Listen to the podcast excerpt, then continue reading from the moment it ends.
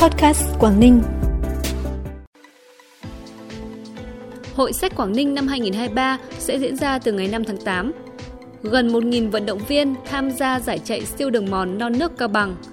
Bắc Giang tăng hơn 17.000 lao động trong các khu công nghiệp là những thông tin đáng chú ý sẽ có trong bản tin vùng Đông Bắc sáng nay, ngày 2 tháng 8. Sau đây là nội dung chi tiết. Thưa quý vị và các bạn, từ ngày 5 tháng 8 đến ngày 8 tháng 8 năm 2023 tại Cung Quy hoạch, Hội trợ và Triển lãm tỉnh thành phố Hạ Long và từ ngày 10 tháng 8 đến ngày 13 tháng 8 năm 2023 tại quảng trường 25 tháng 2 thành phố Uông Bí.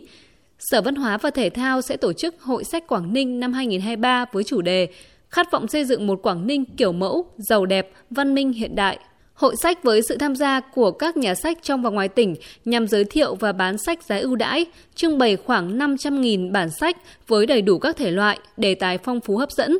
Ngoài ra còn có các hoạt động phụ trợ như tọa đàm xu thế phát triển văn hóa đọc trong kỷ nguyên số, cuộc thi dung chuông vàng, quyên góp tiếp nhận sách tài trợ của các tổ chức cá nhân tặng các thư viện, tủ sách miền núi, hải đảo, vùng sâu vùng xa.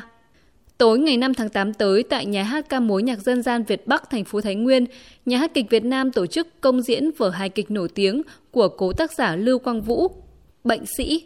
Bệnh sĩ vẽ nên một bức tranh nông thôn thời kỳ đầu đổi mới, những căn bệnh thành tích, háo danh dẫn đến thói sĩ diện, dởm đời và cao hơn là căn bệnh dối trá, thiếu trung thực ngày càng lan rộng trong xã hội – sau gần 3 thập kỷ, những vấn đề đặt ra trong bệnh sĩ vẫn mang tính thời sự, thậm chí người xem còn cảm thấy Lưu Quang Vũ đang viết về đời sống hôm nay với những thông điệp sâu sắc, mang tính dự báo và tính xã hội được phản ánh một cách chân thực.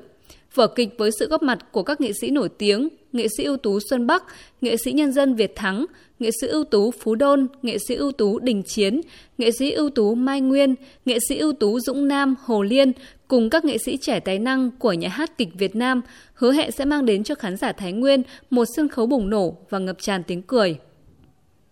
Lễ khai mạc giải chạy siêu đường mòn non nước Cao Bằng năm 2023 được tổ chức ngày 1 tháng 8, thu hút gần 1.000 vận động viên trong tỉnh, ngoài tỉnh và người nước ngoài đăng ký tham gia. Các vận động viên trải qua 6 chặng đường, thi đấu ở các cự ly 320 km, 220 km, 120 km, 70 km, 42 km, 25 km, 10 km. Năm nay lần đầu tiên các vận động viên sẽ chinh phục cự ly 320 km kéo dài trong 6 ngày, đặc biệt giải mở rộng chặng chạy đi qua huyện Hà Quảng. Đây là lần thứ hai giải chạy siêu đường mòn được tổ chức tại Cao Bằng. Thông qua giải nhằm góp phần quảng bá về vùng đất con người, di sản văn hóa, tiềm năng thế mạnh du lịch của tỉnh Cao Bằng đến du khách trong nước và quốc tế. Đoàn khảo cổ Viện Hàn Lâm Khoa học Xã hội Việt Nam phối hợp với Bảo tàng tỉnh Bắc Cạn vừa tiến hành đào khảo sát hang Nậm Lù, xã Hoàng Trĩ, hang Thẩm Pán và hang Thẩm Un 2, xã Quảng Khê, huyện Ba Bể, phát hiện gần 200 di vật khảo cổ, chủ yếu là đồ đá, xương và đồ gốm, có niên đại cách ngày nay khoảng 8.000 đến 10.000 năm. Các cơ quan chuyên môn đang có kế hoạch tiếp tục đào khảo sát những di tích hang Nậm Lù và hang thảm Pán trong thời gian tới. Bản tin tiếp tục với những thông tin đáng chú ý khác. Theo Ban Quản lý các khu công nghiệp tỉnh Bắc Giang, trong tháng 7 năm 2023, các doanh nghiệp tại các khu công nghiệp của tỉnh tiếp tục duy trì mức tăng trưởng khá, thu hút nhiều lao động. Theo đó, đa số các doanh nghiệp trong khu công nghiệp vẫn duy trì hoạt động sản xuất, kinh doanh ổn định.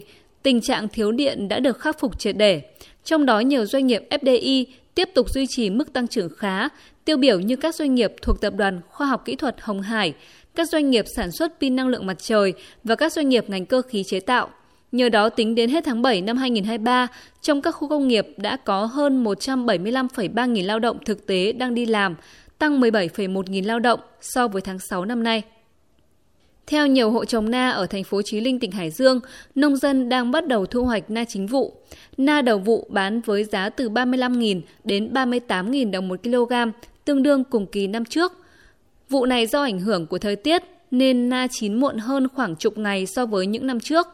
Thu hoạch đến đâu, nông dân tiêu thụ hết đến đấy. Na được tiêu thụ tại thị trường trong tỉnh và Quảng Ninh, Hà Nội, Hải Phòng. Công an tỉnh Tuyên Quang vừa ra quân đợt tổng kiểm soát ô tô kinh doanh vận tải hành khách và ô tô vận tải hàng hóa bằng container, ô tô chở khách, xe container. Các hành vi vi phạm được tập trung xử lý như lái xe vi phạm về nồng độ cồn, sử dụng ma túy, xe hết niên hạn sử dụng, quá hạn kiểm định, quá khổ quá tải, xe vi phạm tốc độ, xe đi sai làn đường. Thông qua đợt tổng kiểm soát xe chở khách, xe container nhằm kịp thời phát hiện, ngăn chặn, xử lý các hành vi vi phạm, góp phần hạn chế tai nạn giao thông trên địa bàn tỉnh Tuyên Quang. Phần cuối bản tin là thông tin thời tiết. Thưa quý vị và các bạn, những cơn mưa rào và rông đã xuất hiện ở nhiều nơi trên khu vực Bắc Bộ trong suốt mấy ngày nay. Trong đó, khu vực vùng núi đã xảy ra những điểm mưa trên 100 mm một ngày, gây ảnh hưởng xấu đến đời sống và sản xuất của người dân. Dự báo trong ngày hôm nay, các tỉnh Bắc Bộ chịu ảnh hưởng của rãnh áp thấp ngang qua khu vực và quá trình hội tụ gió ở các mực khí quyển lên đến độ cao khoảng 5.000 m còn duy trì. Do vậy, trên khu vực tiếp tục xuất hiện mưa rào và rông, mưa tập trung nhiều hơn ở các tỉnh vùng núi. Mưa rào và rông có thể xuất hiện vào thời điểm bất chợt trong ngày, nhưng tập trung nhiều hơn về chiều tối và đêm.